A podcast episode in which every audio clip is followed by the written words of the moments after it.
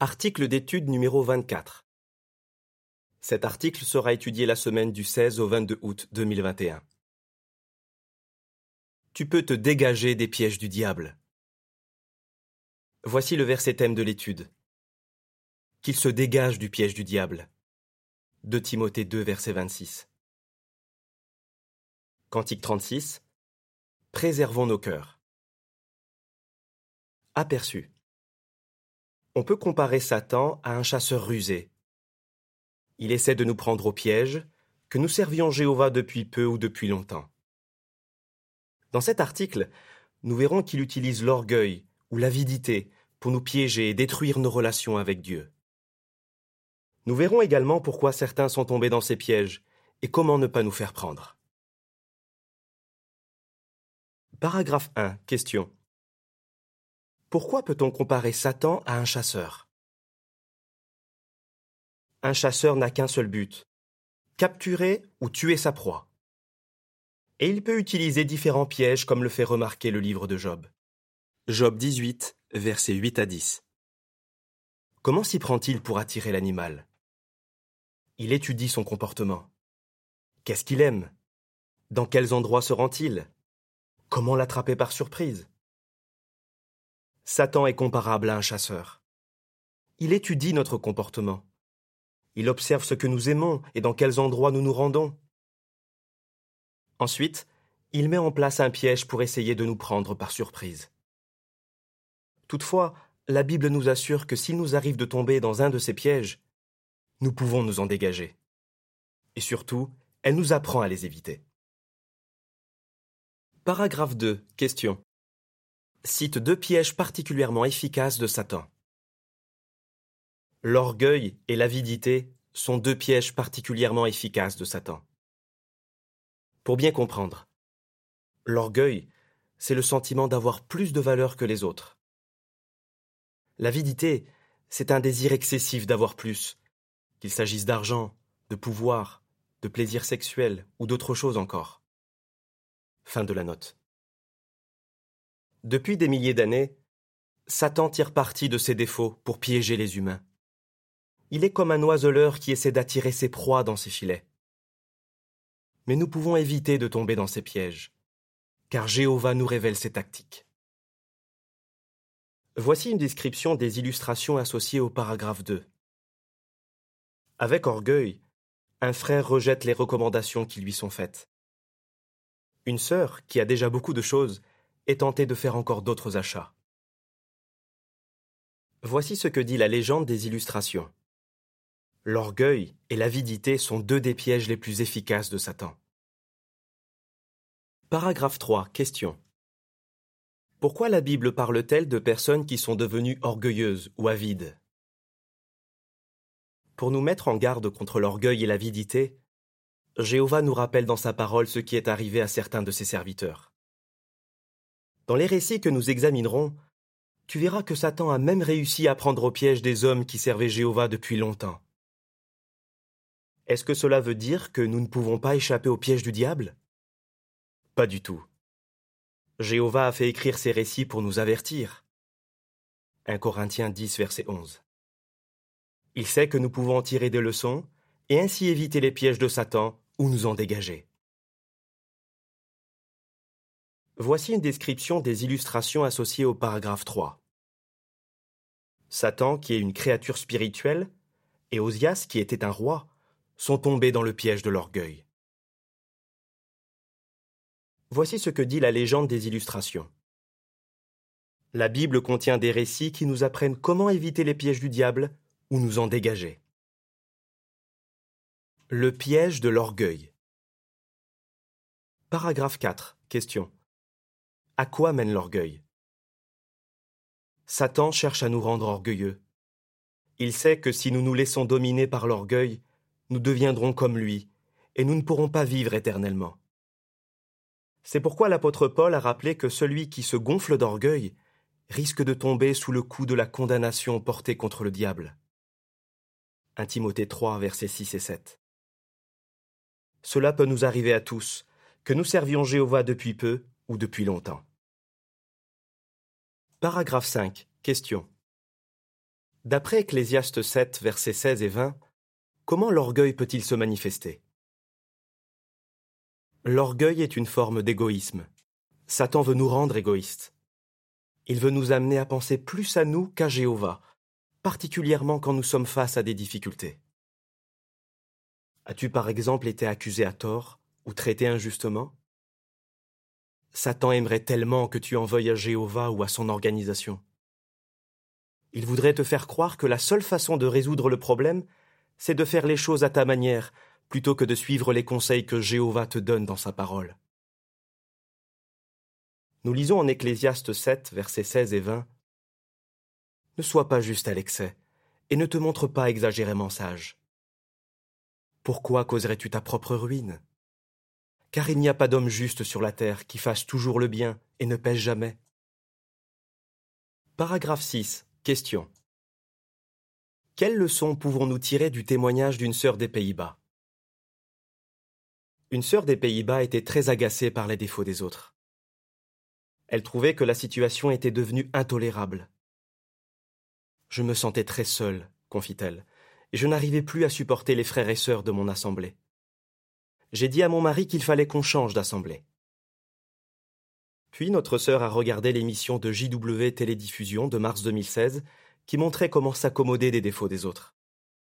Elle raconte « J'ai compris que je devais reconnaître humblement mes propres erreurs, au lieu d'essayer de changer les frères et sœurs de mon assemblée. L'émission m'a aidé à penser davantage à Jéhovah. » et m'a rappelé que nous devons agir comme lui le demande. Quelle est la leçon de ce témoignage? Quand tu rencontres une épreuve, continue de penser avant tout à Jéhovah. Et supplie-le de t'aider à voir les autres comme lui les voit. Ton Père Céleste remarque leurs erreurs, et pourtant, il leur accorde volontiers son pardon. Il veut que tu fasses la même chose. Paragraphe 7. Question. Qu'est-il arrivé au roi Ozias? Par orgueil, Ozias, un roi de Juda, a rejeté une réprimande qui lui était adressée. Et il s'est permis de faire quelque chose qu'il n'avait pas le droit de faire. Cet homme avait de grandes capacités.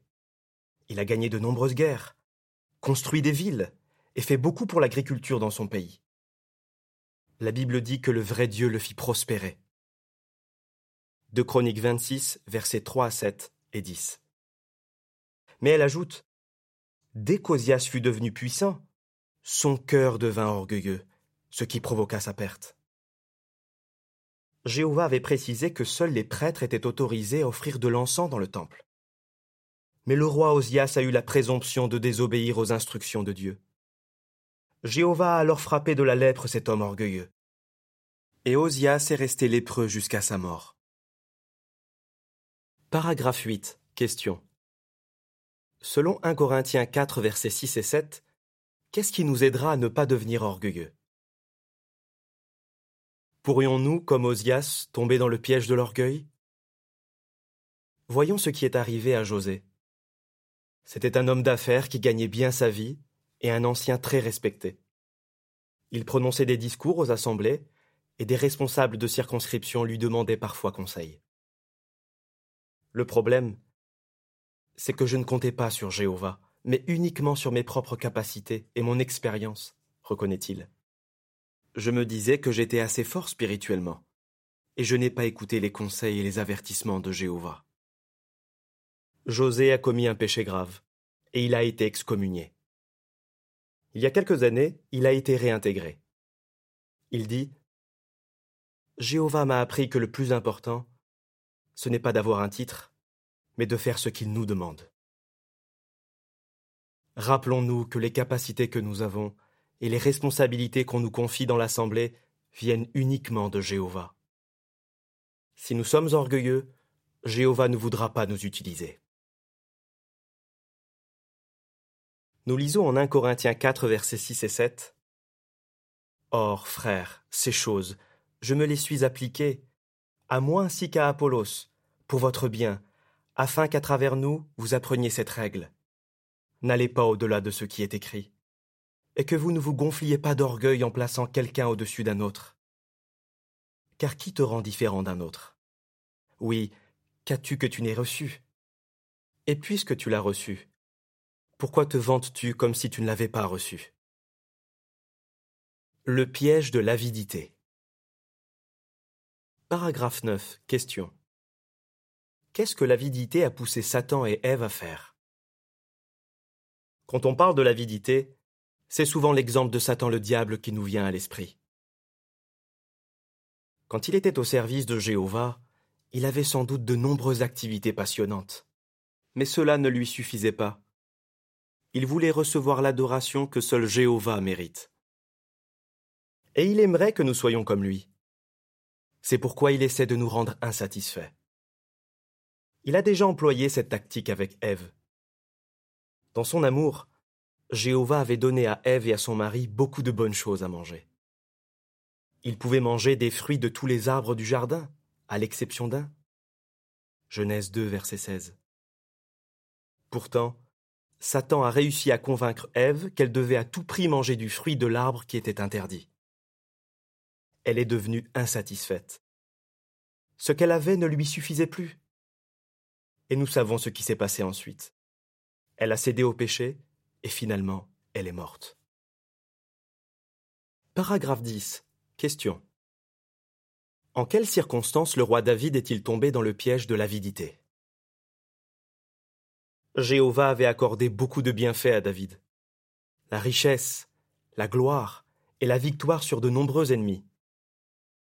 David était reconnaissant à Jéhovah pour toutes les bonnes choses qu'il lui avait accordées. Il a même dit qu'elles étaient trop nombreuses pour être racontées. Psaume 40, verset 5. Mais à un moment donné, il est devenu avide. Ce que Jéhovah lui avait donné ne lui suffisait plus. Il en voulait davantage. Il avait plusieurs femmes, mais il s'est mis à désirer une femme déjà mariée. Bethsabée, la femme d'Uri, le Hittite. Poussé par son égoïsme, David a eu des relations sexuelles avec elle, et elle est tombée enceinte. Et il ne s'est pas arrêté à ce péché. Il s'est arrangé pour qu'Uri soit tué. Mais que s'imaginait-il ? Que Jéhovah ne le verrait pas ? Ce fidèle serviteur de Dieu est tombé dans le piège de l'avidité. Et il l'a payé cher. Mais heureusement, il a fini par reconnaître son péché et s'est repenti. Il s'est beaucoup réjoui d'avoir retrouvé la faveur de Jéhovah. Paragraphe 11. Question. D'après Éphésiens 5, versets 3 et 4, qu'est-ce qui peut nous aider à combattre l'avidité ? Qu'apprenons-nous de ce qui est arrivé à David ? Que si nous restons reconnaissants à Jéhovah pour tout ce qu'il nous donne, nous pourrons combattre l'avidité.